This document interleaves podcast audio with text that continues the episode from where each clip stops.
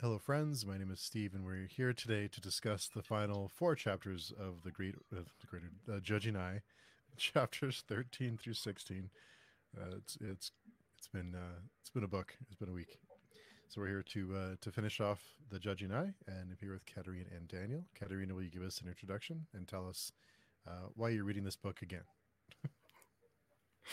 um, I mean, did I have any other alternatives? I don't know. Uh, hi, I'm Katerina. Um, I don't know. I'm really. Well, I mean, it would be really awkward if I just stopped and waited for like waited for two books uh, for you guys to catch up with me. But it did feel, it does feel strange to read the same book twice within a span of a couple months. Hmm. Um, but I still enjoyed it. It's like it's still like it's still one of my favorites. Um, Sorweel rocks, and we made it out of Moria. yeah, yeah. Lots to discuss there for sure. And uh, and Daniel, you want to? Why are you reading it for the tenth time with us? Because I found someone to read it with. it's good enough. It's a good enough excuse for me. It's my it's my first time, and um, does it get easier the more you read it? Do you start to understand it a little bit more? The the the rereads. Yes, definitely. You're trying to catch the story the first time or what you can of it, and not so much the details, probably. Hmm. And afterwards, you'll catch the details. Maybe we'll talk about one thing. Hmm. We'll talk about one thing that's catchable at this point. Okay. And uh, Katerina, did you pick up a lot on your on this reread? Because you said you've read it this one a few months ago. Did you? Uh, was there things that you you noticed that you didn't notice the first time? I don't. I don't think so. Like, I don't think there were maybe a few details that made me think, but I don't feel like there were any big twists. You know, that like that I, I I knew knew about coming into it the second time that I was able to see this time. So not not really. Like I imagine after I finish the entire series, I will probably feel very differently. But I feel like I'm in the uh I'm, I'm, I'm there's just too much I still don't know t- to really be able to pick up on some clues and foreshadowing right now. Yeah, that's fair. That's fair. So we, we start off in chapter 13 with Sorweel, and Katerina, it seems like you're you're a fan of him, and it's um, start to f- really feel for him. It, it's uh, I, I think we needed a character like this. You know that we get for. I think we needed someone that was kind of a, like almost like our eyes in that world, um, kind of uh, watching and experiencing it the way he is. But um, what did you what did you think about Sorweel's journey in these chapters? Well, the thing I like about Sorweel is how conflicted he is. And i guess like you're right in some way that also like reflects how you as the reader feel about what's going on. Like we also don't know if the great ordeal is what Kellhus seems to be saying that it is. We don't know what like we don't know much about Kellhus at this point. Like we don't know if he's actually like the chosen of the god if he's a prophet or you know he has some ulterior motives and like those are all the, the questions the same questions that Sorweel is is wondering as well. And i just i just love how lost and confused and what a like just teenager he is especially in the interactions he has with uh, his new with his new tutor. Like those i I've, I've i thought it was like a really nice funny chapter or at least parts of it before we uh like it was a nice relief before we go deep into the uh Cil-Aujas uh Cil-Aujas chapters. What did you think about him with these uh, chapters, Daniel? Sorweel. Yeah, he's like a a coming of age story in a terrible world, but he, he still seems innocent enough at this point. And struggling between like the goddess Yatwer being like the god of the weak, choosing him, and Kellhus being like a father since everyone is a child to him. So he's torn between the mother and the father. He's he's going through uh, just some sh- sharp learning experiences. And it's fun to join him. And like Katerina said, he's wondering exactly what Kellhus is, just like we are at this point still. Yeah, that those Katerina, you mentioned those sections with the tutor. It, it almost felt like a different book for a while because it, it felt really lighthearted and um, kind of the banter back and forth and, and their discussions. It felt like a totally different experience, those sections.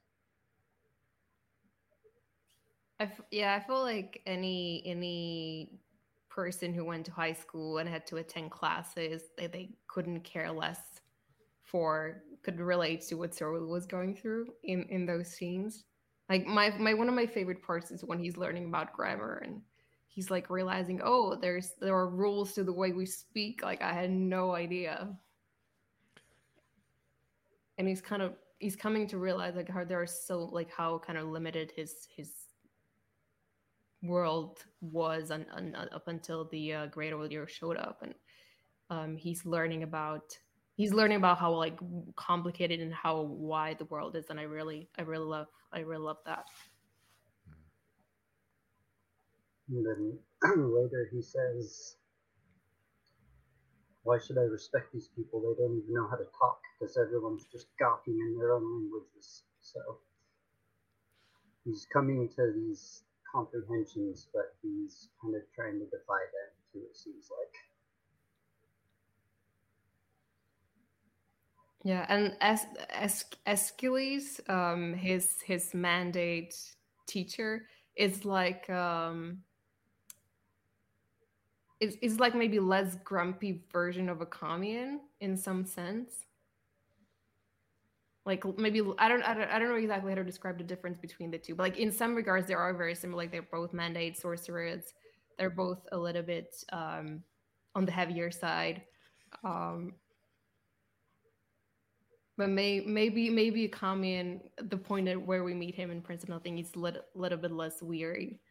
Um, and we also like also we also learned that Eskeles was a spy in Sakarpus, and that he lived there for a few years before the um, before the Great Ordeal survived uh, arrived which is kind of similar to uh, Achamian and and his uh, his spying adventures before the uh, before the um, the Holy War. These chapters, like he kind of reminds me of Achamian when he was reflecting on teaching Proyas. Mm-hmm. Like Achamian was a little bit less delusioned back then and Proyas was a little young kid, so it kind of reminded me of their conversations. I think Achamian has always been more of a skeptic, though, where Eskeles isn't necessarily a skeptic. Well, he, he, he seems to believe, believe, yeah, in Kellhus, which, I mean, it is interesting that there are entire schools of sorcerers who went from like being you know thinking they're damned by the gods to now having this complete faith in Kellhus and in Kellhus being their savior. Yeah, it did, seem like history was repeating itself a little bit with uh, with those um, those interactions, and I, I love when they talk about the characters from the first trilogy, but they talk about a, Cam, a Kamian and the compendium of the first Holy War, the way they, the, that they talk about it and they kind of gossip about it, and um, it, it's it's neat to see that different perspective and how other people in this world view that whole situation, and kind of the way they talk about him and and um, how Kellhus stole Esmenet from him, and kind of the the gossip that they have, and it's kind of like a like a secret that they're afraid to talk about.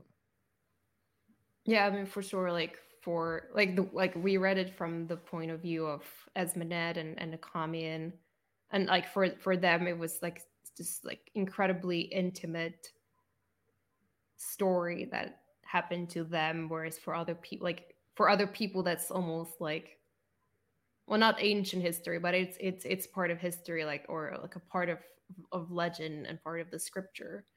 Um and it's also interesting for me like it was also interesting for me to see how Zsoronga talks about the compendium of the holy war because when i when i read those excerpts in the prince of nothing i you know i just took it for for given like that that that that's how things happen like that is that's like facts that's the history and then now it, it kind of made me go back and question how objective that retelling of of the holy war actually is.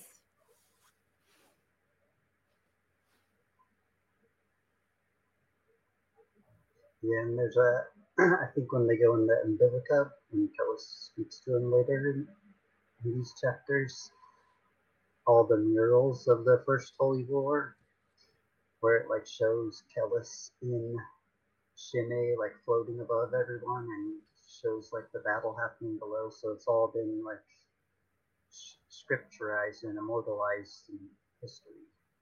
So it's like part of scripture. And then all the rumors surrounding Athenian, his claims, I guess. The fact that most of them appear to be true to the reader. Yeah, and also like we learn that there are at least some groups of people in the Three Seas who don't who do not support Kellhus.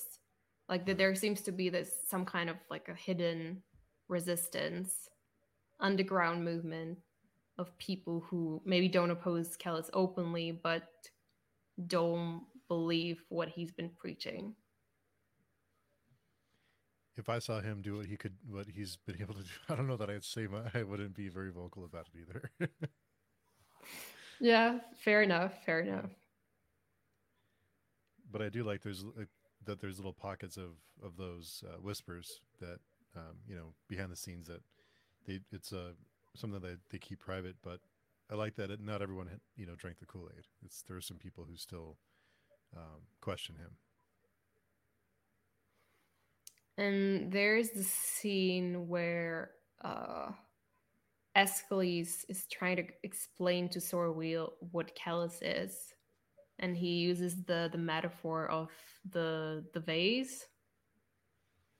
He he like he takes the he takes his vase and he smashes it and then he tries to explain to Sorweel that men are like men are like fragments of of of, of the vase and the vase like if the vase represents the god then then means that people are like fragments of the god or of the of god of the god's soul.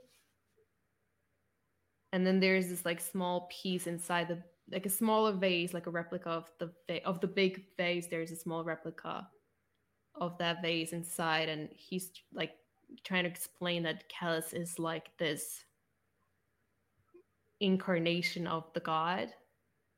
Um which i also i also find interesting because he's like to me like what he's implying there is kind of that like everyone else seems to be part of like the bigger god but somehow Kellhus is not part of that. Like he is like he doesn't Kellhus is not one of the pra- fragments um in that metaphor. So i was like I, it made me wonder like w- what does it mean? Like does Kellhus maybe stand outside of the influence of the god? Or is he like a not a god's child in some sense? Unlike other other men? Um I don't know. It was it was just some something that got me thinking when I when I was reading when I was reading um the, about the metaphor and thinking about it.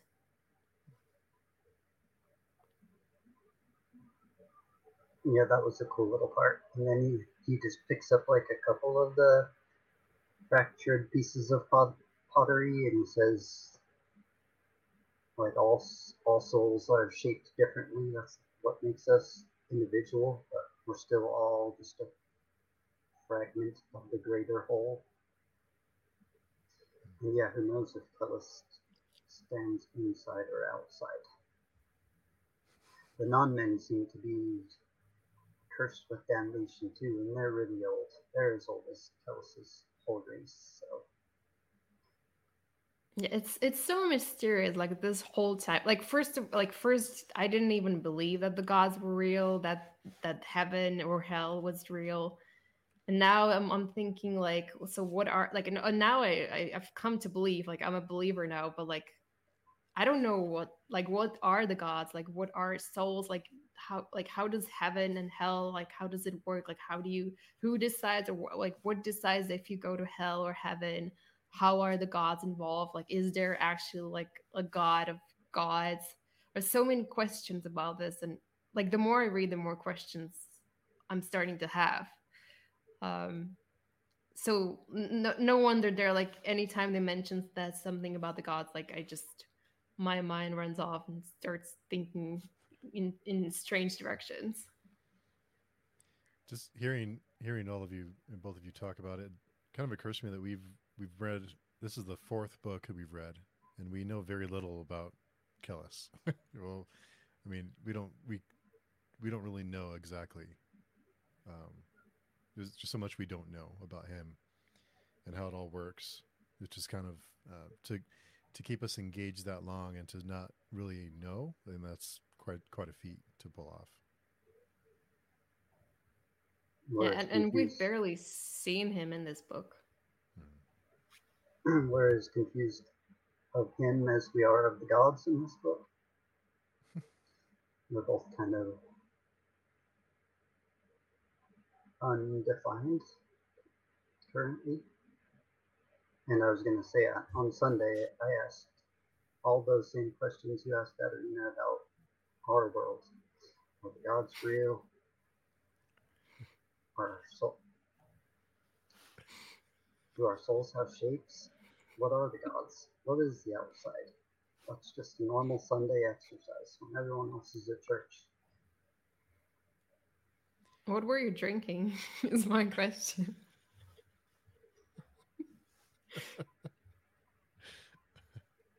no, sorry, that was a bad joke. No, You're what, wondering the same thing. The Kool Aid. What were you drinking? Kool Aid. Just oh, the Kool Aid. Oh, okay. Drinking the Kool Aid. Yeah. Uh, so the um, uh, uh, are you guys ready to move on to the next chapter? The because there's a lot. Um, well, or is there more I, in this one? I only, I mean, uh, I guess we mentioned it, but maybe just we can go back to it quickly. It's sure. the um, the sort of the, the ritual that what's the slave's name? Pours like I didn't even write it down. Pro- well, uh, I have it written down here. Let me see. I have it down. Porsparian, I think, is the name. Yeah, uh, Porsparian. Yeah, so he seems like, from what I gathered, he's perf- like he somehow seems to be connected to Yatwer, and he performs this ritual where mud rises from the ground or something, and he smears it across Sorweel's face, and Porsparian's eyes go red. Um, and then Kellhus does not seem to be able to tell that Sorweel is not a believer. So it seems like the god is, has decided to protect Sorweel from Kellhus, and probably she has some like hidden agenda that we don't know about yet. Um, but like, uh, why? This and I don't like. This is more like an. I don't know. If this is actually a question that you, that we can answer, but like, why is Sorweel? Like, why why why is Sorweel chosen? Like, is it just because Porsparian, or was it somehow planned from the beginning? Um, it the ritual it kind of reminded me of um, the ritual that Sadma Nana Fairy performed with the White Light Warrior. Like er, I think her eyes also went red, and she did. I think like she did smear some like she smeared blood. I think on on the White Light Warrior's face. It's like it's not exactly the same, but I, I definitely saw some perils. And like for for a brief moment, I it kind of made me think like maybe maybe it was Sorweel who was supposed to be become the the white light warrior or maybe there was some kind of like a mixed up or could there be like more than one um I don't, like i'm not convinced that i'm not convinced anymore that he is the white light warrior but i think there are definitely some similarities between the two yeah on page uh, 295 uh, it mentions the uh, not only had the slave's eyes gone red a trick, some kind of trick. Somehow the mouth pressed into the soil face had opened. Um, so hearing that the face had opened kind of reminded me of the skin spies, was what I, my mind went to for that. Um, hearing how his face opened. I think that he just like gets on the ground and carves two lips out of the ground. So it's just really lips, not a whole face. And that's what he does every morning and every night. And if that were really is manifesting a white luck warrior and giving divinity to Nana Fairy and also Sorweel on the other side of the world, and she's just one of 100 gods, right? Then how active are these other gods? How come Yatwer is so active currently? Maybe Yatwer is a little vase inside the big vase. Telos just said that she's his sister. She's she's just his blind sister. I, I don't know. I think it might be some there might be striving for some sort of balance. Like Kellhus is so powerful and he has um mesmerized so many people that may, may maybe Yatwer is is coming to intervene and sort of like restore the balance between the hundred gods. Like it's like if we assume that well, I guess they the, the hundred gods don't recognize Kellhus as the incarnation of the god of gods i would think maybe they think of him as more like an equal so maybe it's like her trying to put him in his place um i don't know i mean this is like i'm just speculating there's a part where Kellhus talks to Esmenet and she's wondering why the gods would war against him if he is like the god. He says, that they're blind to they're blind to what goes on in this world. So they don't understand his purpose. They only understand the threat, I guess. Kind of. Hmm. That's what he says, in place. Yeah, but what is the threat? I mean, it seems the thing he's trying to do is to protect um, the world from the Inchoroi and from them shutting the world from from the outside. And I I imagine the gods like if you shut the world from the outside, then the gods probably wouldn't have a way to intervene in our world world like the in like in our reality so shouldn't they be on Kellhus's side Maybe, maybe, they know something that Kellhus doesn't know. Maybe Kellhus knows something they don't know. I also remember talking about the hundred gods being blind to the no god too. They didn't know that it was destroying the world or that it could. Who knows if they're just also fragments of this space with bigger shapes, maybe bigger fragments of the base of God. Or maybe they're the liquid in, inside of the base when it breaks. Okay.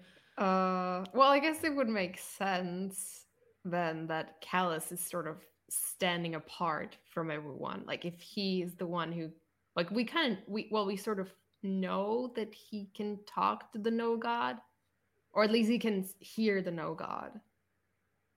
And if the god, so maybe if everyone with a soul is not able to hear the no god, then it makes sense that Kellhus has to be somehow different, like somehow separated from them. I I think I think we went too deep into the rabbit hole.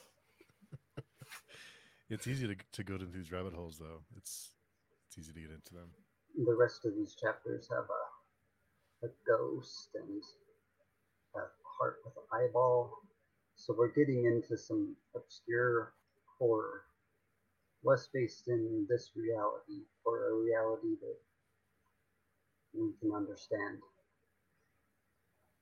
That was one of my questions. Like, where are we? Are we still here? Or are we somewhere else? We're gonna have an existential crisis on the during these discussions. It was a tough trip through the mountains. I don't know exactly how long they were there for. Um, Thirty days, something. Through the mines. Was yeah, I think it was a couple of days at least. And then a couple of days going up through this group. Four days just to go up, and they went across and down the whole time, so who knows? They eventually quit sleeping too.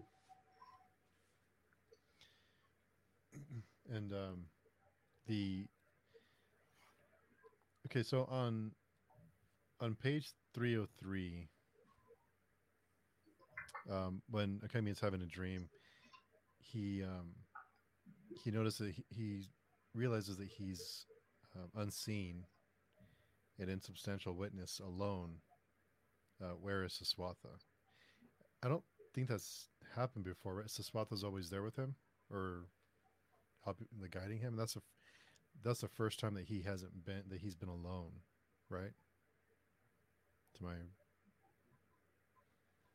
it definitely hasn't happened it, it didn't happen prior to this book it might have happened early in this book as well i'm not sure but it's either it's either the first or the second time i would say okay. um and it is it is it is strange because he's supposed to be dreaming seswatha's life so why is seswatha not there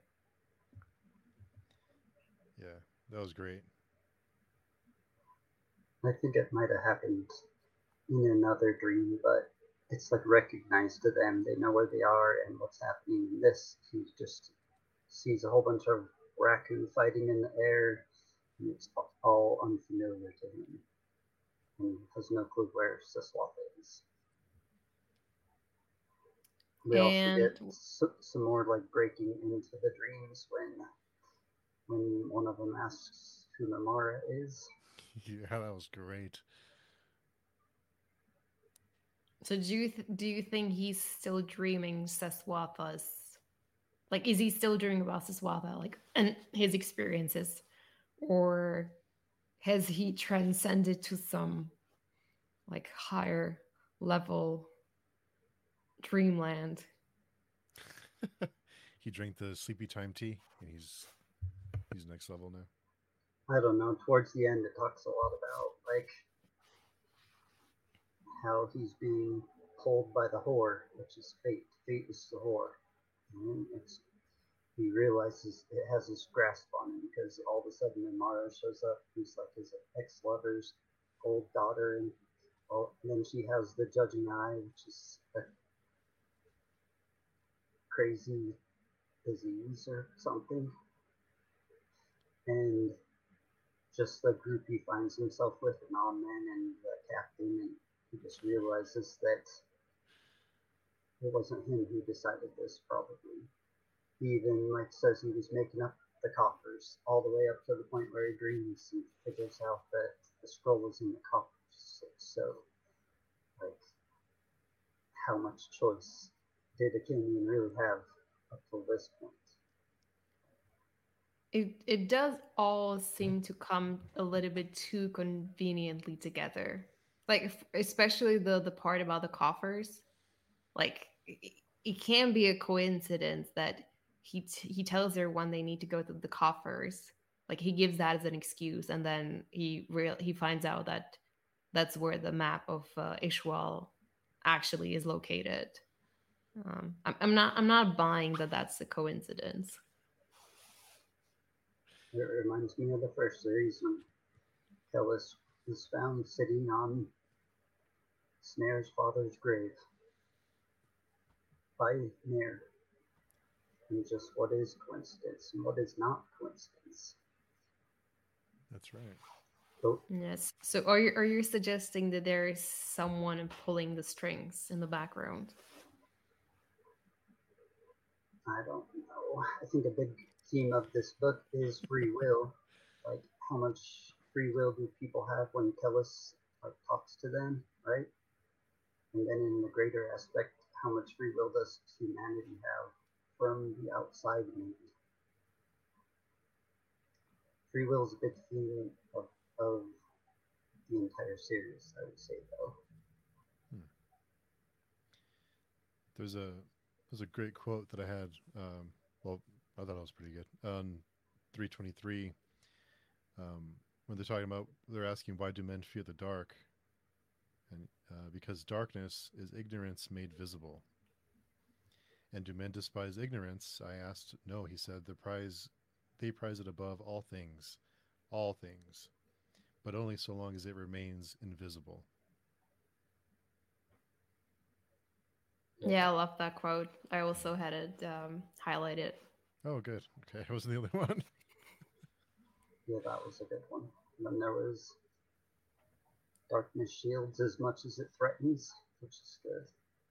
And then where before the dark had enclosed them, now it exposed them. Mhm. It's like you hide in a cave from something, and then all of a sudden something's in the cave, and now you're exposed. It's just, I like the way R. Scott Baker plays with words. and it, it gives you maybe a little bit more well i don't know if understanding is the right word but um it to, to know that the non-men worship or that, that they worship the unknown that it's it's kind of like it, it makes them even more alien to humans i think. That like i think men or people are like humans are more like generally more about like trying to get to the nitty gritty like trying to get as much knowledge as possible? Whereas like the the non ones seem much more aware of the limits of their of their knowledge and and how kind of small it makes them in the context of the universe i guess? Mm, could could it be because of their age, and that's why they have that different perspective?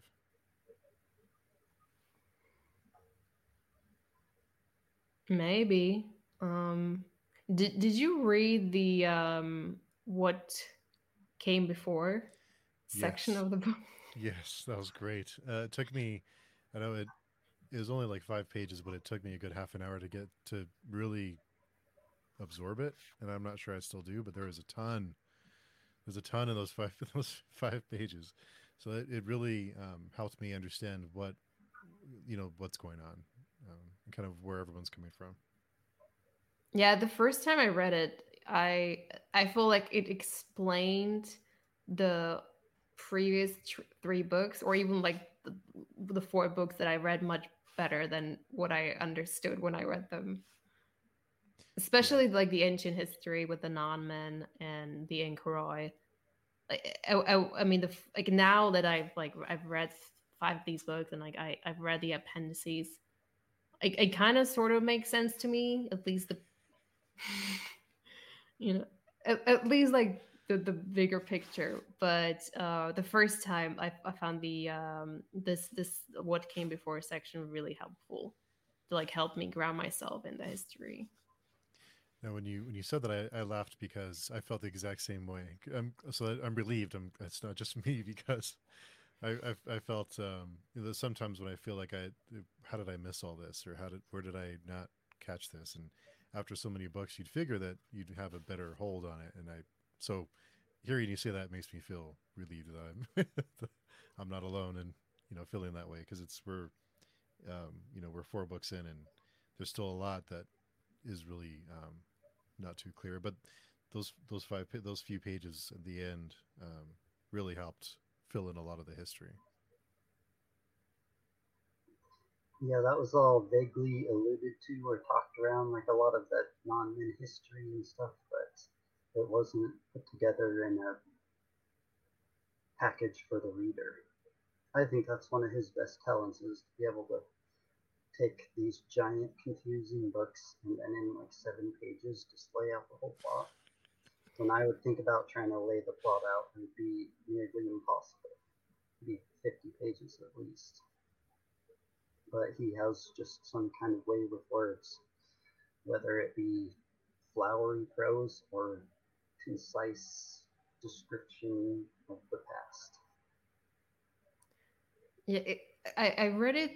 I mean, it's at the end of like I think in the in the in the sequel to this I think there is also like the same section, but at the beginning of it, if I'm not mistaken. But I mean, I but here it's at the end of the book. Because I don't understand why, because it, it, I mean, it doesn't spoil anything that happens in this book. Um, but I did I did read it at the very end, and like weirdly, it kind of reminded me of um the the prologue that Galadriel narrates in the first um, Lord of the Rings film like she also talks about this ancient history and then like the betrayals and the sort of the dawn of men and then she like and then she finishes in in like the um the current time the compa- contemporary period. Um and it, it it really reminded me of that. It, like even like the style of the narration it's like there's it, it starts with this like oh like what is like war or like what is like what does war mean in history? It's all like very um grandiose and I don't know. Um, it it reminded me of that. I felt the exact same way, and especially the the portions of um, you know men forget because you know they forget the horrors that their fathers endured, and it, it all had that same really um, that same kind of um, epic feeling of you know retelling this history, and um, it I, I could hear her voice, uh, you know, retelling or reading that uh, those few pages. It felt like how men, um, how men came to retake the lands, and and they you know they forgot what really happened, and they kind of everyone kind of just moved on. So yeah, that I had the same I had the same thoughts reading that too. I didn't read it after the book. I think I accidentally opened book two and read that first before I started this book. But I remember there being the part about how the first men used flint and then they like learned how to use stone. So the fact that he added like that much history to this is cool. And then later there's like the non-men original language that they had no clue what is anymore. Call them Wamwa slaves, writing their chicken scratch on the walls. Just a lot, a lot of forgotten history. I even think at one part, what does it say? It says something about, oh yeah, they have been enslaved for 10,000 years in that, inside of there, which is, that's how much history is in this world, I guess. And, and then the men who came from the east kill all the human slaves. Why? Some men do, I guess. Um, but yeah, the uh, and then you mentioned the the portion about the evolution, how we moved from from stone to flint, and and how things evolved, and that was only like I don't know, less than ten words, but in those just few words, he d- does so much with them, so much that um, you know, like you said, he packs in a lot in just a short packet, a small package. Yeah, there there's so it's it's kind of like uh, Game of Thrones. Like there's a lot of history before the original books that I guess George R. R. Martin just decided to write about the blood and fire or whatever it's called. And I'm sure he could go back thousands of years. I don't know how long how old people are in his books. We're discovering that people are at least probably at ten to fifteen thousand years old in these books. Maybe they evolved from monkeys, I guess. Guess who knows? I remember it talking about them coming through uh, some kind of a passage from another land. The first men, and there was like five different. They broke up into five groups or something. And they were the slaves of the non-men, and then the non-men decided they sucked, so they got strength. They made Sranc instead, because they looked like them and they liked the Wait, same what? things. Did uh, non-men made this rank? I thought it was the Inchoroi. Maybe.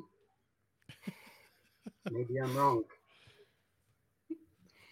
I do remember him saying, like when when they first see the Sranc down in the mountain, it says that they look like non-men.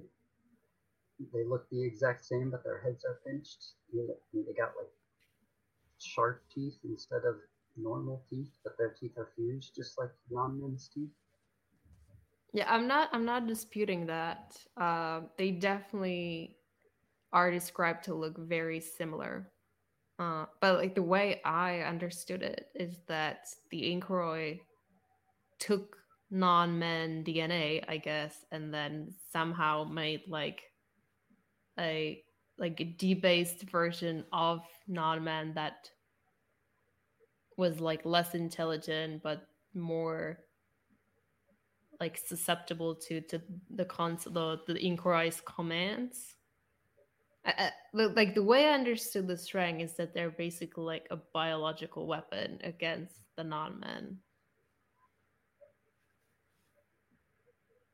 Maybe, maybe they are. I just know that non-men decided that they were better slaves at some point. And then the humans came back and tried to kill all of them.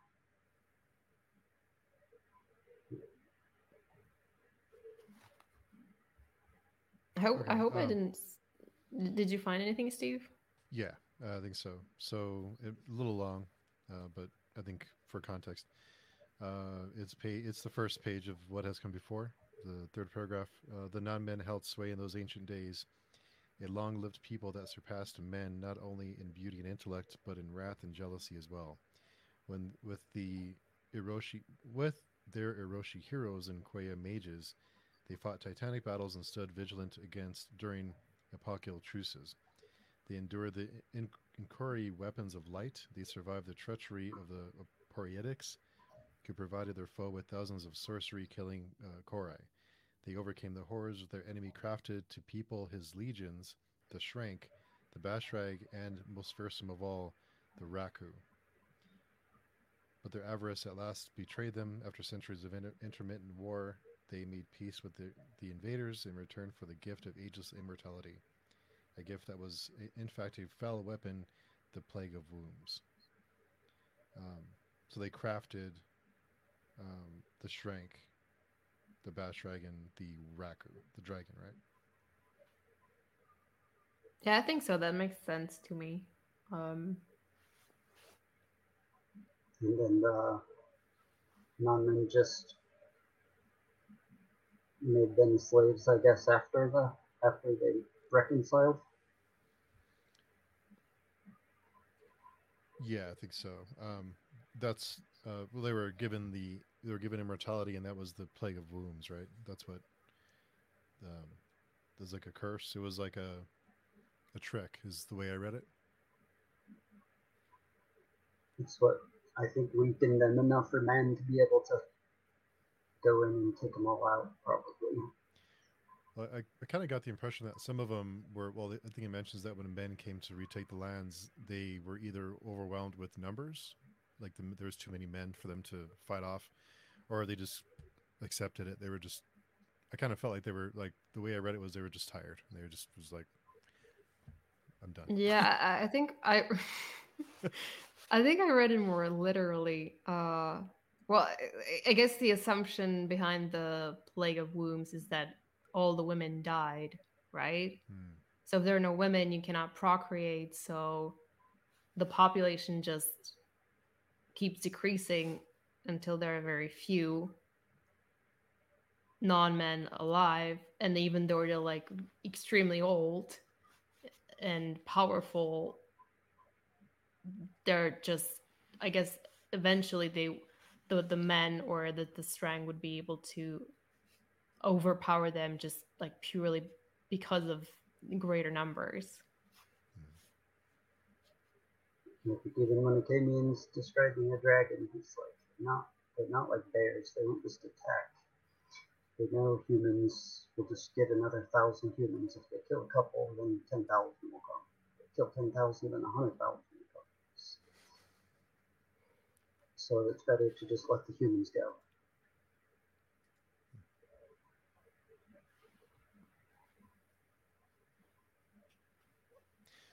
So uh, you both mentioned the eye and the heart.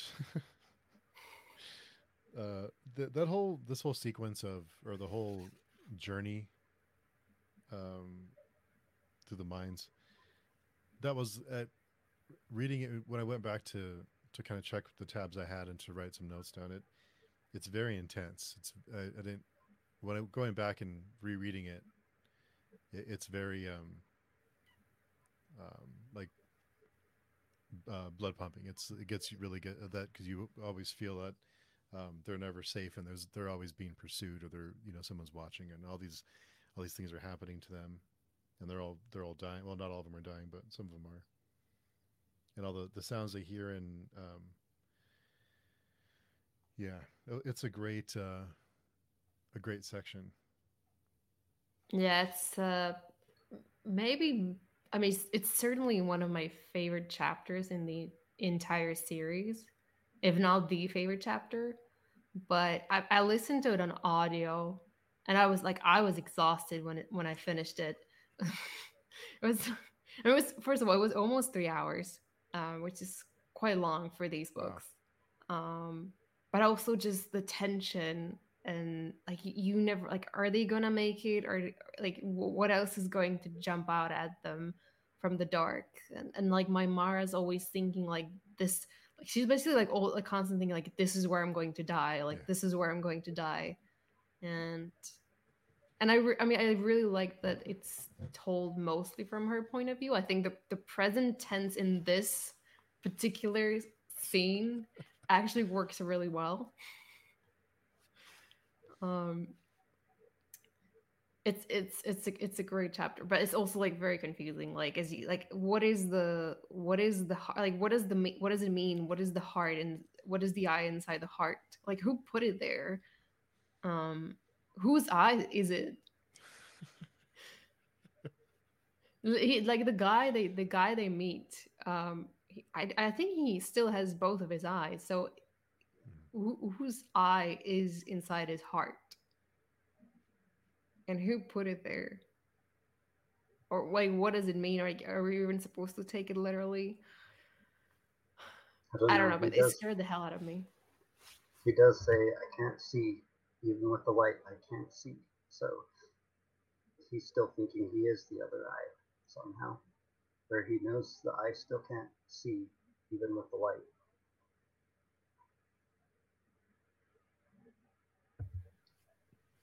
But why? Who knows? We just know that it's it's a, a topos that it's something like the plains of Mengedda. Only instead of them being on the surface where the bones are just coming out of the ground, they're already deep in it by the lake of Well, they mentioned that, right? They they mentioned um, the plains of Man- Mengedda, and it's they said this this kind of like that. They're kind of um, comparing the two. Um, but yeah, uh, Daniel, I get the I get the impression that you're you enjoy the like we don't know, like all these uh, little things that we were questioning, and I bet it's. Uh, I wonder if it's tough for you to not not tell us, or if we even if you even know, but because you you've read the whole series. Just no spoilers.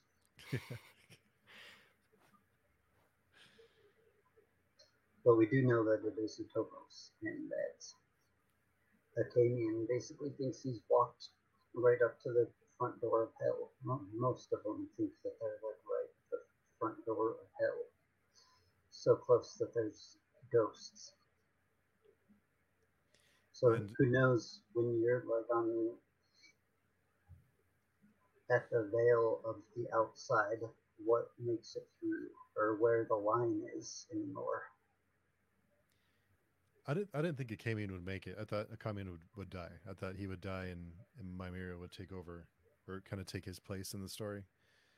Um, he survived. Well, he survived, but uh, the Bashrag is pretty close to the ball rag, isn't it? What is the ball rag? Isn't that the monster in the mines? Is it the ball rag, or the ball something? Maybe I'm wrong. Are, w- In the Lord. In Lord are you talking Rings? about these? Oh, Lord of the Ring. Oh, are you talking about Belrog? Belrock? I'm sorry. Yeah, but there's the. Be- it's a little close. It was a little, little on the nose. I thought. I don't know. I, I mean, I've it's been what at least fifteen years, maybe more, since I read Lord of the Rings. Um, so like my the only like the imagery of Balrog that I have is like purely just the movies, and I don't think there are as that similar. But I, I I genuinely don't remember how he's described in the Lord of the Rings books. I, I thought it. I, I like that it, it, it. He. I think he's he was inspired, or he it was paying. I, I kind of took it as he's paying homage to the mines in this section. Um, but I I appreciate what that he put his spin on it. That he kind of you know did his. He sent it more down a horror. Uh, give it more of a horror feel, with the eyes and the hearts and. Yeah, I think the scariest moment for me is when they run all the way down to the amphitheater, the lava amphitheater, and then everyone's resting and it seems like they finally made it through. And then Mimara like looks over her shoulder and she sees the non-man king and she's like, "Who is this?" It's not, not it's not it's not a cleric. Who is this? Yeah, I love that too. And then the iron bones. That's pretty cool. The dragon bones. Yeah. Rusted iron. Yeah, that also it, it that remind me a little bit of The Hobbit as well, with the dragon under the mountain. I guess it's it's a shame that we only get to see the skeleton, but We did get confirmation that there has to be more dragons out there. Timian doesn't say how many, but he said once the No God like lost control of them, they just became lazy, just left. Now they're just a bunch of lazy dragons around. he also, Timian also says that there's only probably 1,000 non-men left. And that's why him not knowing who Cleric is or Incariol is strange. Probably because that is one of his more recent names or something like that. They Yeah, but definitely I- say that he's old. He's as as old as all the oldest non I think it's safe to assume that he is probably he probably is someone important. Like he he does call the non-man king cousin, Hmm. so I, I would at least at least assume he's he's some kind of royalty among the non-men. But it's it's still very mysterious. What does Athenian call him? An Ishroi nobleman or something like that? Yeah, I think so. I think that's right. That's And then as Mimara is witnessing what he's doing, she just keeps thinking that she just keeps thinking Ethereal, Fishroy. And she doesn't understand what he is still. But she agrees with the Achamian now that there's something about Cleric who's almost dead until the very last page. That that last page, that last line was uh, that ending is great. I loved it, and I I, I kind of felt I I kind of felt bad after that for complaining about how boring those other sections were earlier in this book about uh, the uh, about Akami and get you know get kind of the the journey and it, I kind of felt because the setup was worth it was worth it. I think the it was worth the payoff. I'm like, am I supposed to believe that the cleric somehow survived being possessed by hell? Like that he just like walked off unscathed? I'm, I'm a little bit suspicious that he's come out unharmed from that uh, experience. I think it talks about like all of the skin eaters not coming out unscathed except for what does Mimara say? She names two of them. That Uh, what's yeah, what's his name? Kiampas Soma? and Somandutta. I think Kiampas is dead. Um, yeah, I think so, I think Soma. The Huh. the Nilnameshi. and I can't remember the other one. There's two of them that, when they were climbing out of the stairs, appeared unharmed. And there was a part when she had her judging eye opened, and Soma came to help her, and she said something weird. Did you guys catch that? No, you didn't. I'm not sure. I mean, I, I remember she she sort of like sees through the core. Like she sees. Be- she says she didn't like feel safe around the, the any of the men of the skin eaters, but she felt safe around Soma only because he's no man at all. oh right, she does say that. I didn't even catch that.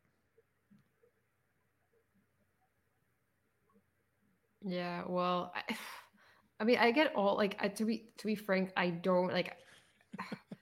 I get all of them mixed up. Like, there's like Soma, Suda, Campus, Sampus.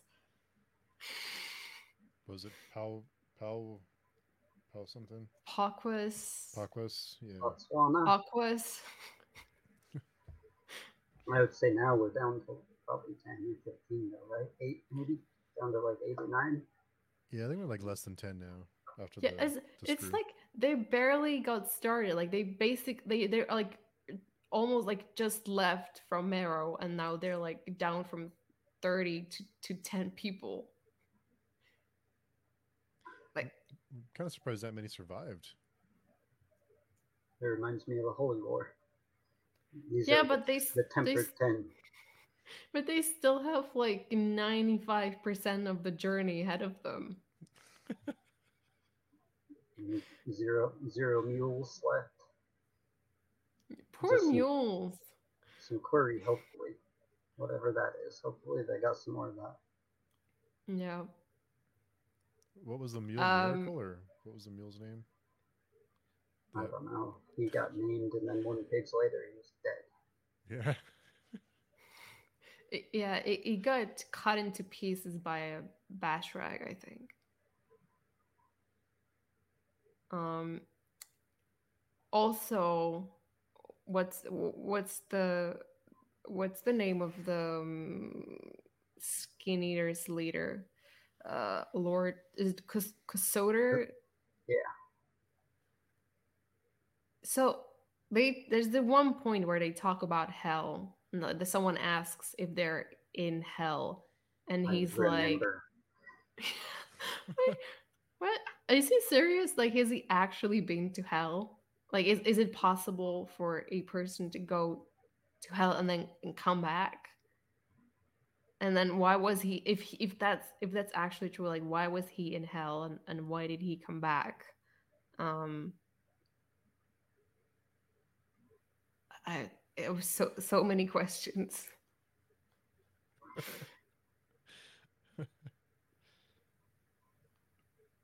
yeah who knows what he meant who knows what i think what was uh non king saying through the mouths of Takemi, and he says something like, I am the god. Oh yeah, yeah, he does say that. I have that chapter somewhere. And then right afterwards, he's like, "But do gods get hungry?" Because he's also like, has feeling hungry.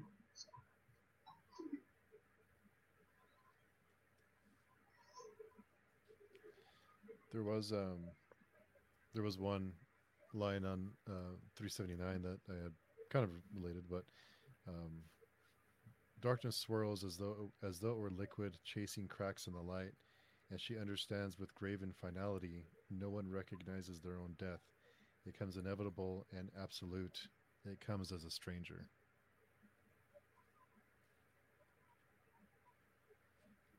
Yeah, that was a good passage.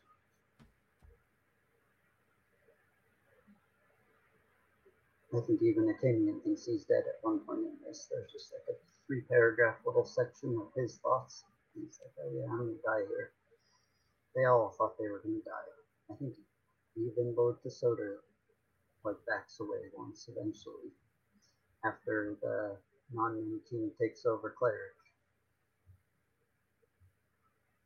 Or does whatever he did to cleric.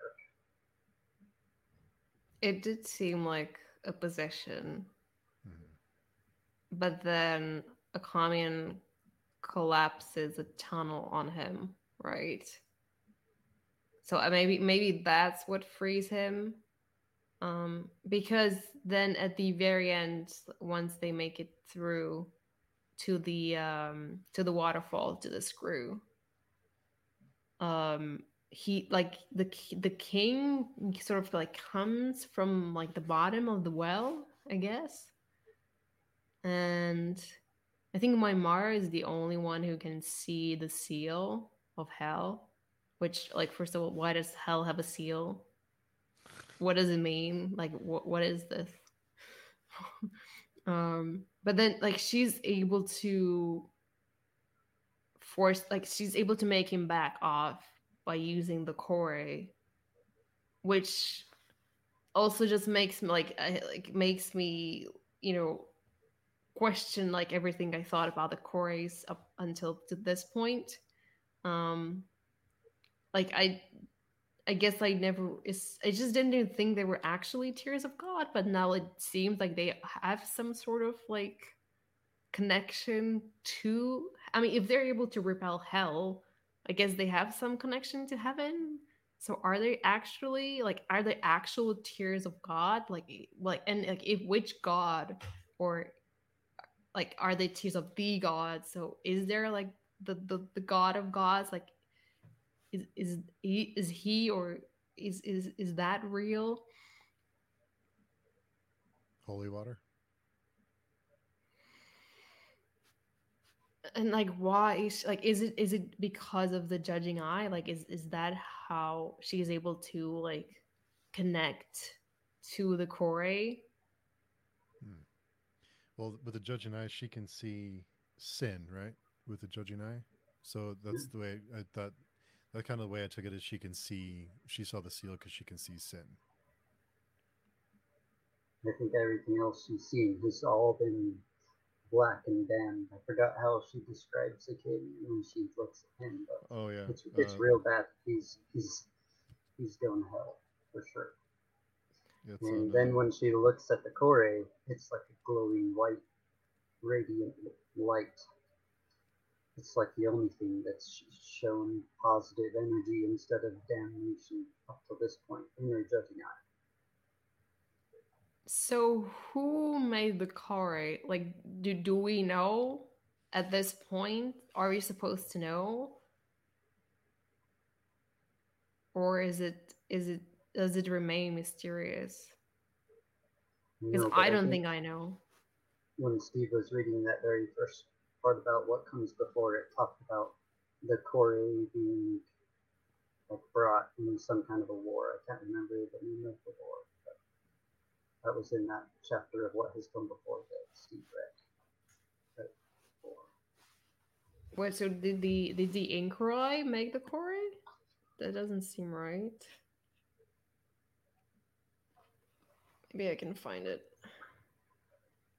Oh, okay. It says um, they survived the treachery of the Aporetics. I have no idea who that is. Who provided their foe with thousands of sorcery killing Chorae. Hmm. Well, I guess the foe is are the Inchoroi, so it wasn't the Inchoroi who made the Chorae. But I, I mean, I don't. I, I this is the first time I hear about the Aporetics. Or if, if I have heard of them before, I don't remember.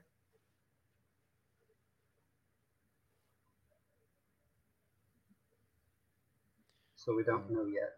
But I assume if some gods can make spit come up from dirt mouths and do stuff like that, then maybe they can bless some trinkets. Maybe. But I mean, as far as we know, no one can make the Chorae now. Like, no one has the ability. Like, they're so precious because there's so few of them and no one knows how to make them. I think. That's true. But there's only one spit that can s- conceal someone's face from the aspect emperor. So that's way more rare than a Chorae. It's only one white wolf warrior, maybe. That's one more rare than a Chorae. Yeah. Fair enough. That's a good point.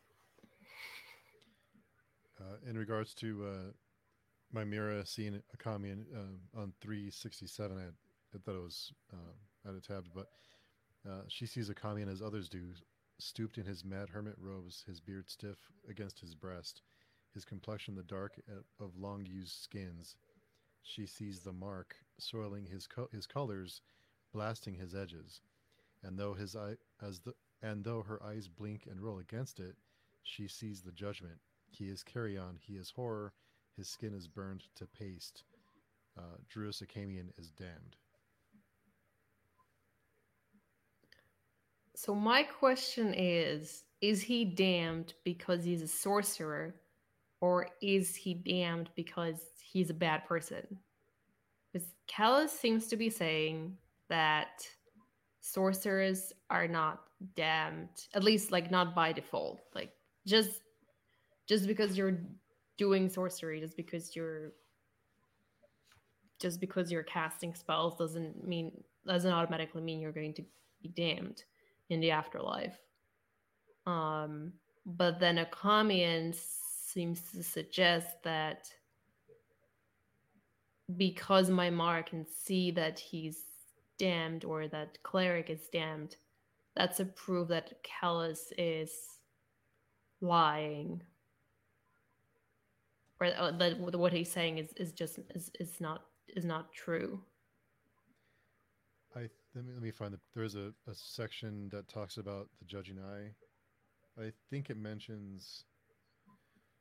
Uh, let me find it really quickly. The thirty six. wants her to look at Kellhus with the judging eye to see what she sees, and she also thinks that, I guess, the day that Kellhus said the words that they're not damned, it washed away their blackness. But that's only if you assume that the tusk is the real religious scripture. That's what that's the real God's word, not the solitary God's words, because they're di- different beliefs. I think Mimara knows what's damned and what's not damned better than anyone currently. So some words in the tusk being rewritten aren't going to change the, what the truth is, whatever the truth is. Yeah, that's what I'm asking. What is the truth? um, It'll be Yeah. fun to read the atrocity tales. There's some atrocity tales that are good as far as this goes. Maybe we can read after the next book. Um, on on three thirty six, um, when they're talking about the judging eye, it means that you don't simply apprehend, or I'm sorry, it seems uh, you don't you see the mark of sorcery, but you see the sin as well. He trailed and laughed despite the horror that flexed through him. And a little bit later, um, he says, "Think if sorcery is no longer abomination, then let her think it, it. Let her think it was this." He told himself. Perhaps it would even serve to discourage her.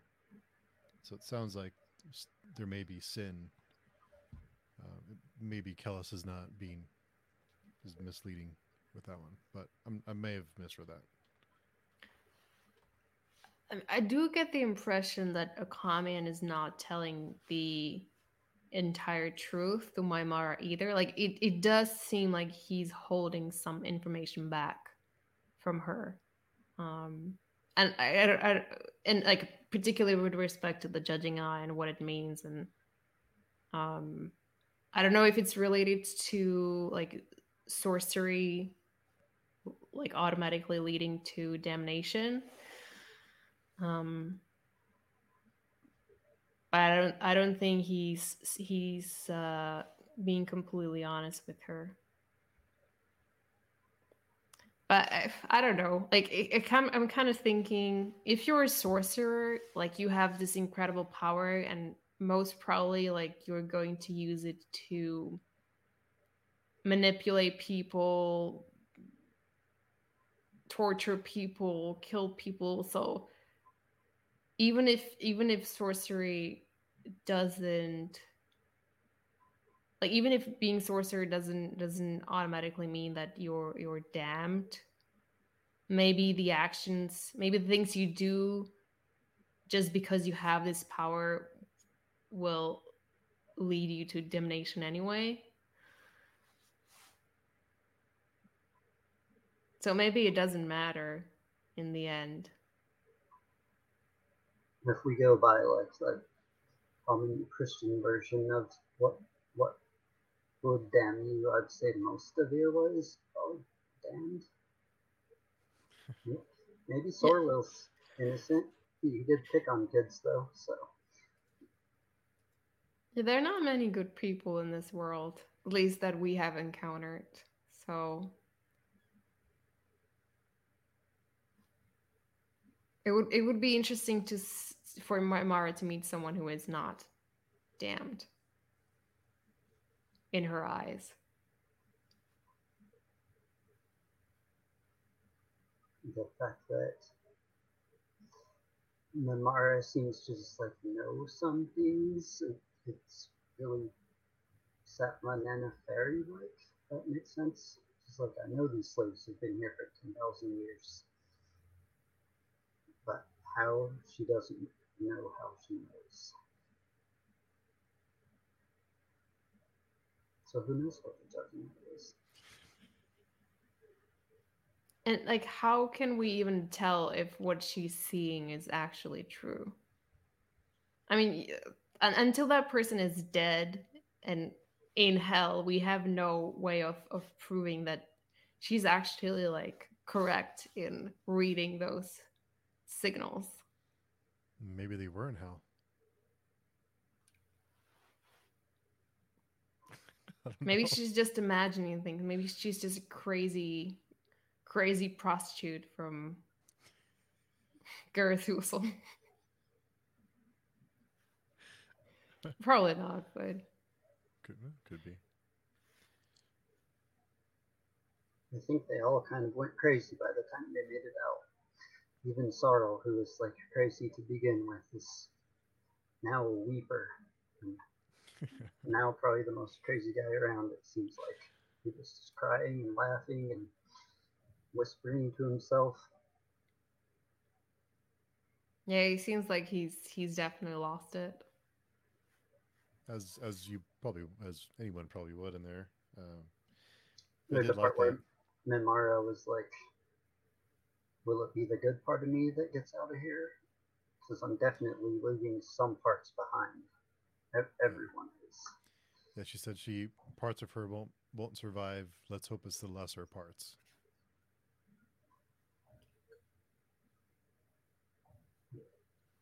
Yeah, but I mean, we we know that she's a survivor. Like she's she's survived all those years in slavery. She's survived the Ed, Ed, Andiamine Heights. Um, I don't know if the better parts of her made it through, but she is a survivor, I think, just like her mother. I think I don't know if it was fear she was thinking about, but then she's like, I, I used to think fear was just like talking to my mom, but now I, I really know what fear is.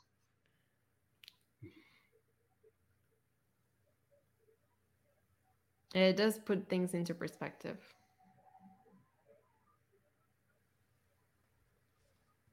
So there was a couple of things in the in uh, the last section, but um, before um, something I was I was wondering about, and I may have missed it, but on four twelve, um, the um, it talks about the gates no longer being guarded. That's when Mara says, "I'm guarding the gates." Right. Yeah. So that I wasn't quite sure how that all happened. I hold the gates. So that was her. That was her doing that, right? Yeah, she was doing that with the help of the Chorae, I think. Okay. Um, and but she does she does say something interesting in in that scene, like when the hell is is trying to um come through. Um i think she she talks about like eyes opening in the hearts of the men around her. I don't know i didn't write it down but i, I do remember her describing it describing it that way. Um and it kind of reminded me of the eye in the hearts of in the heart of the the pick they they meet in the mines.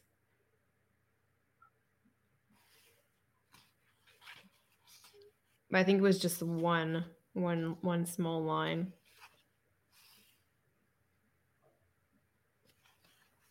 Not sure if I'll be able to find it.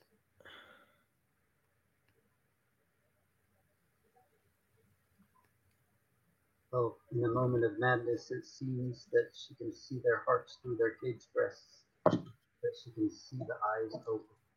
Oh yeah, it's page four hundred and twelve. Oh, I missed it. So it doesn't mean that they also have eyes in their hearts now. You see if they start saying how they can't see. Technically, the judging eye is like a heart's eye, isn't it? Does that make sense?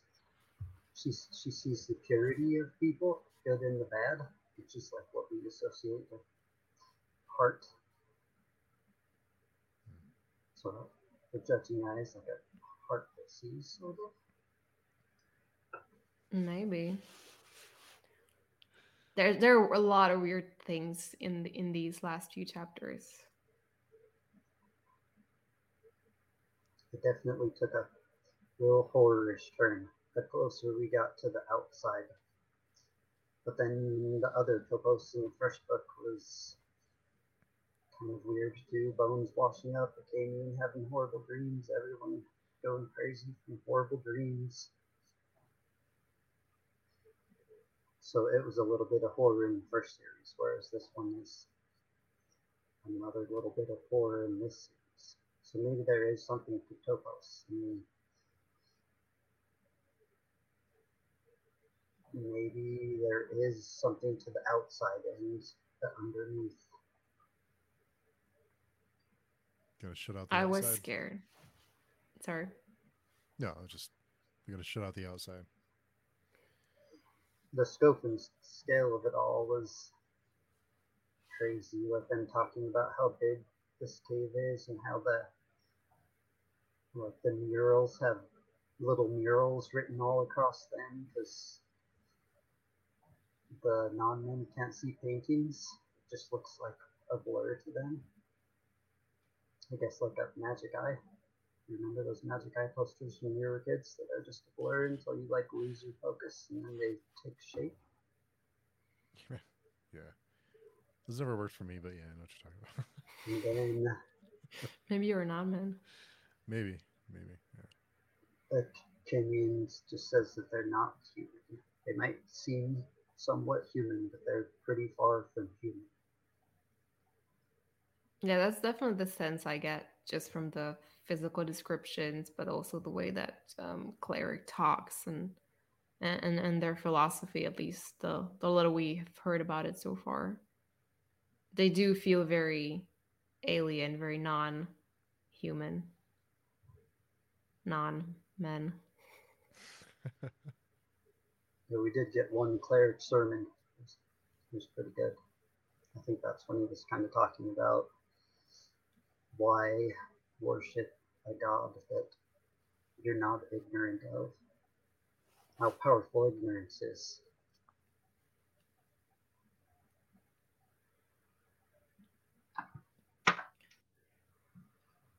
Okay, I think we went through all my questions, so I guess we can move on to the uh, interlude.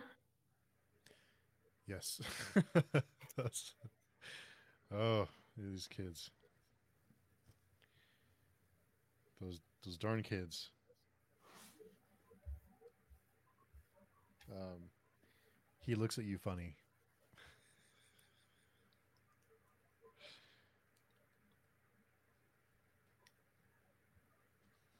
I, I like the fact that Kelmomas single-handedly managed to completely undermine all of Esmenet's um, all of Esmenet's political efforts in in this book. Esmenet's, Maithanet's, Kellhus's, it's all overturned. And he seems to realize it only like offhandedly. He doesn't care. He only cares about his mom. I guess if this affects his mom a lot and makes her too busy to play with him, he'll figure out how to stop it. He just wants her attention.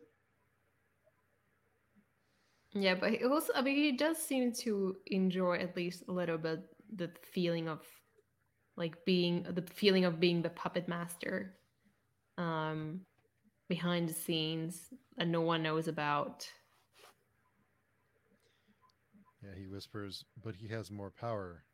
Pretending to fall asleep, he would open his eyes. He would open his eyes later when her breath, when her breathing si- slipped into long trough of dreams. Unseen rulers never slumbered, not truly. Such a creep. Oh, a little creep.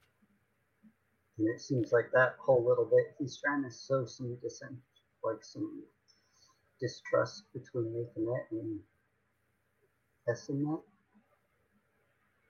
Yeah, and, we know that Esmenet is already a little bit suspicious of Maithanet. Like she thinks that there has to be some reason why Kellhus doesn't trust him or doesn't trust him enough to put him in charge of the empire. Um, and I guess Kelmomas is is probably aware of that, and he's feeding into that um, sense of suspicion. But I, I, it just it's it's interesting to me. Like he's essentially doing the same thing as Kellhus does to everyone, but for some reason it feels much more malicious or much more. It, it makes me more concerned um, when Kelmomas does it than when it's when it's Kellhus who's doing it. Because one's like an adult about it and he's a child about it. Yeah, I guess Kellhus has or seems to have a like agenda, or he seems like he seems to know why he's doing it. Like Helmowitz kind of just seems to do it because it's it's fun and he has this weird fixation on on his mom. Uh, but I guess ultimately we don't know if Kel like if Kellhus is more in the ride than Kalmuma is. Well, I think too it's because we know that Kellhus has been has received a lot of training and he's uh, more uh, it, get the impression that he's deliberate or he has an end goal in mind. With Kelmomas, it's you wonder if he's just a psychopath. well, I guess Kellhus could be called that too, but I think you know what I mean. There's Yeah. there, there's a lot of talk about the dummy being like emotionless too.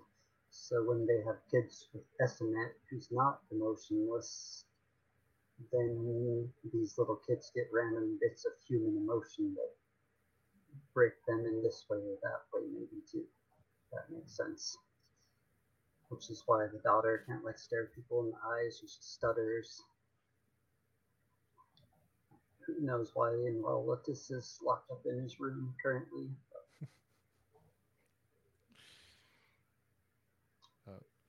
So in the uh, I, I, I so I, I had complained too about uh, Noir, and I was hoping that he would be he wouldn't come back. But when I read in the um, the dark the at the end section that he before his death he he um, he told Achamian about Kellhus, I, I got a little sad because I thought maybe he would come back. Oh, I missed that part. Well, what can I I, say? I miss him dearly.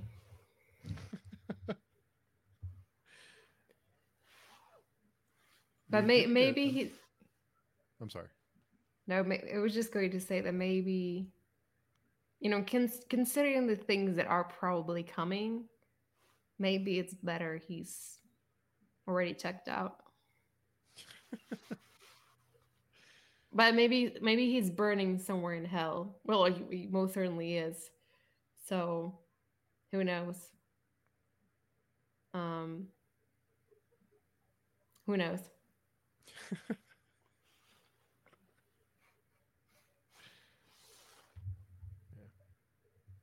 Uh, I did like the last uh, section of the uh, of the book. The um, that the the um, the nameless war is nameless no longer. Men call it the great ordeal.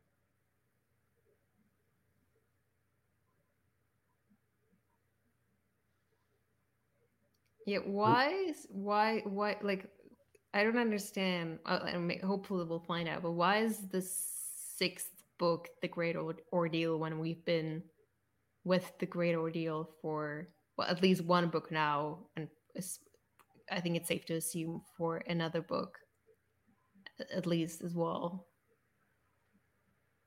I, mean, it's, it's pro- you don't have to answer that. That's just something that I find strange.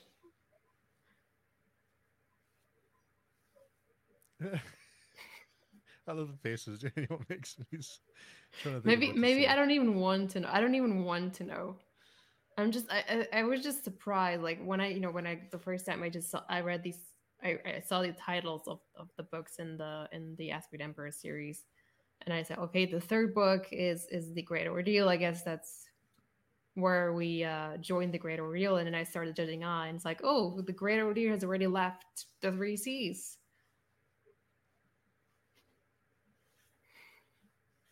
Maybe there's a It- it's- reason. I don't know.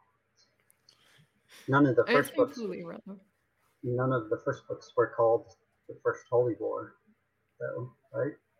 None of them described the events necessarily in them. How long has the Great Ordeal been happening, too? Didn't they say it's been happening for seven years already or something like that? Yeah, right been after the uni- unification wars ended, then the Great Ordeal pretty much started. They took all of the men from the city, and now it's just a bunch of little kids and women that Esmenet's trying to rule over. I kind of I when I finished this one, I thought we have three more books to go, and I got a little sad because I don't I don't know if I want the series to end. so it'd be interesting. Yeah, I almost feel like I I, I almost forgot that this was the end of the book. Like as, as much as I enjoyed the last chapter or the last like couple of chapters, it it doesn't it doesn't really feel like an ending. It's like, especially for me because I also read the book that com- comes after this one. It it's just feel it's like it's it, again like I guess it's similar to, to the darkness that comes before. Um, it does kind of feel like a prologue like we're just like putting pieces like setting up pieces on the chessboard like it's it's not like we like like a Achamian's barely left his tower. Like he's not even made it through the mountains yet. And it's it's been like 400 pages. Um this is true. And it ended without like saying anything that happened estimate until the last page, which wasn't which is the prelude. So it didn't tie things up as well as the darkness that comes before did in the first book for sure. We got very little revelation with Sorweel. It pretty much just went back to came in and this game does for the last seventy or eighty pages, I feel like. Mm. It's quite a bit. So since we still got stories going on in three different parts of the world, it didn't tie up together as good. Yeah, I feel I like the distinction between the books kind of blurs. Like already like I already think of the Prince of Nothing as sort of like one book split into three parts. But I think it's even more true about the Aspect Emperor like i don't uh, for me like there's not really like a clear beginning like clear end of of the judging eye and then like clear beginning of the White Luck Warrior. Like it's kind of just you, you could have maybe split it in other parts and would probably work as well. I i think that this was supposed to be a set of three and so maybe the splitting happened in between the first and the second book. That makes sense. It was supposed to be two trilogies but one big duology to end it. Ended up being a trilogy and a quadrilogy and emptiness currently. emptiness. Yeah. So will we start? What's uh, the next one? Is the White Luck Warrior and Katerina? That's the one that you. That's the last one you read, right? Yep. Yeah. That's correct. You're almost caught up.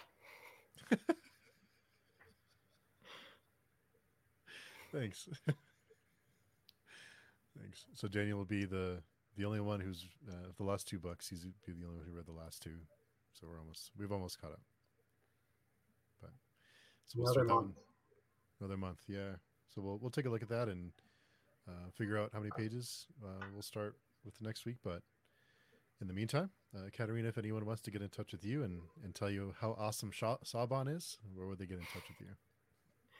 Well, I've not been very good at keeping up with uh, messages and and so on. But you can still find me on the page Twoing forum, um, and I'm also on Instagram at the errand. And Daniel, where can people not find you? In the comment section of this video or on page two. Cool. I do want to add, we, we didn't talk about Kellhus floating around the umbilic Oh, yeah, when he exploded. Catching his skin spy. I forgot about that. Yeah, I had that written down too. And also, uh, Sorweel like looks at the two emperors and decides Saubon's kind of exactly like Katerina thinks. That's why you like Sorweel so much. Among other reasons. One other thing, like we know that the Dûnyain in such a short amount of time have been able to like alter their genetic makeup seemingly and be more than human. The non-men, after all those years, have like forgot and became something else entirely. And then we found out that they have these slaves that they kept in like a black pit for ten thousand years, just breeding and breeding them in caves. So I wonder what those Emwamas slaves really look like. Like Hmm. by the by the time the humans found them, how human were they? Or did they just think they were killing something terrible? If that makes sense. Hmm. I I know that when a spider gets trapped inside of a cave and like the outside closes, it loses its eyeballs. Most animals lose their eyeballs if they live in caves for too many generations because it's an unnecessary organ. I did not even think of that. Me neither. But um well, I thought it was scary before and now I'm completely the Im- the images in my mind are um I'm not going to have a good night of sleep today, I think. Katerina is not tired anymore. Yeah. I apologize. I think the thing that affected me the most, they get all the way out of they get all the way out of the mountain you they're walking across the ice. It's just full of like children and women frozen in the ice. Yeah. Who knows how that happened, but or how many of them there were dead in there. That was pretty Yeah. horrifying to me. So to get out into the white light and then it's still to just be as dark as right next to the gate of hell.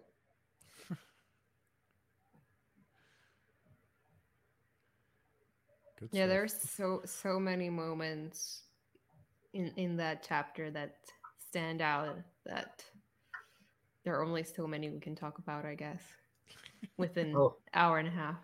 The one funny part where Achamian's like if they didn't follow us, they'll be able to follow us by the trail of shit I left. Well, oh, yeah. they, Yeah. they say we we got scared and shit is spent, so they don't even know where they are. That's right. That's right. And then there was a part where SNet like shows I think Somandutta the Qirri and he's man, I've been trying to pound out those dragon's teeth. you already have your fortune. What's going on here? Those are two kind of funny parts. There's so much uh, in this in that one chapter. There's so many things that were happening. Yeah, I, I would reread it, but um, I was exhausted when I finished it. It's so much. It's so like it's so intense. There's so many scary, spooky moments. But as you said, also some some funny um some funny scenes as well. No weepers on the slog. Yeah, on the slog. We still have three books to read, so you can't weep yet, Katerina. You gotta wait. Not quite there yet. Cool. So we'll uh, see everyone uh, next week. Thanks everybody for listening or uh, watching.